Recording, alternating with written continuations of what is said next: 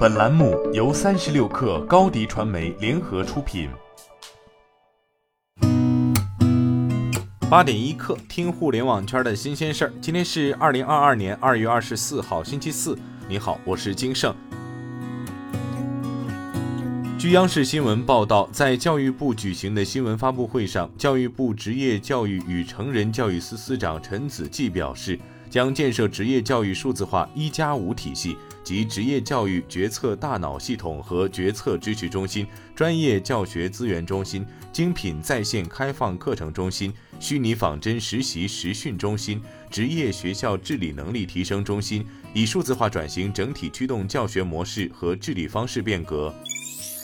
据每日经济新闻报道，有网友在职场社交平台发帖称，荣耀中国区全部搬到北京了，听说近期会把深圳大部分人迁到北京。一位荣耀员工透露，目前为止没有听说大规模搬迁到北京的消息。中国区原则上一直在北京，而荣耀的全球总部目前仍在深圳的深业中城。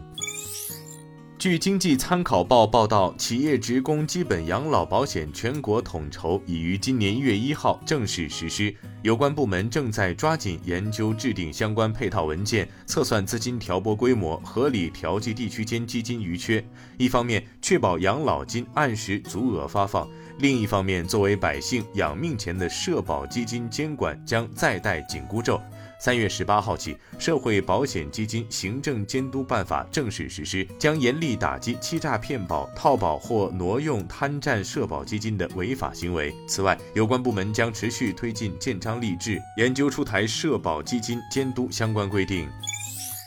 三十六氪获悉，联想集团公布截至二零二一年十二月三十一号的二零二一二二财年第三财季业绩报告显示。二零二一二二财年第三财季营收二百零一点三亿美元，同比增长百分之十六，预估一百八十七点八亿美元；净利润六点四亿美元，同比增长百分之六十二，预估五点三五四亿美元。据财联社报道，当地时间周二，Facebook 母公司 Meta 宣布将向全球所有 Facebook 用户开放短视频功能 Reels。Meta 首席执行官马克扎克伯格在 Facebook 上写道：“到目前为止，Reels 已成为我们增长最快的内容形式。今天，我们将向全球所有 Facebook 用户提供它。Reels 是 Meta 在2020年8月在 Instagram 上推出的一项短视频功能，其目的是为了和 TikTok 争夺短视频市场。”据新浪科技报道。特斯拉前建筑经理马克·凯奇上周对特斯拉提起诉讼，指控他因为报告特斯拉工厂普遍存在的违反安全规定和种族歧视等行为而被解雇。起诉书称，特斯拉致力于不切实际的生产目标，并为了兑现鲁莽的承诺而在提高产量方面做出疯狂的努力，这些凌驾于对员工安全的责任之上。他还表示，在完全了解公司管理方针的情况下，特斯拉的一些员工以他的种族为由诋毁或骚扰他。特斯拉尚未对这起诉讼作出回应。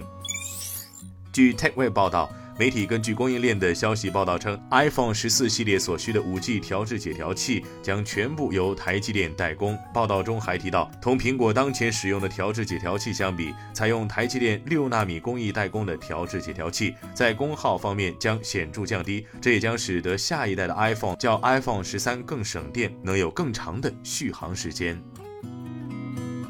今天咱们就先聊到这儿，我是金盛，八点一刻，咱们明天见。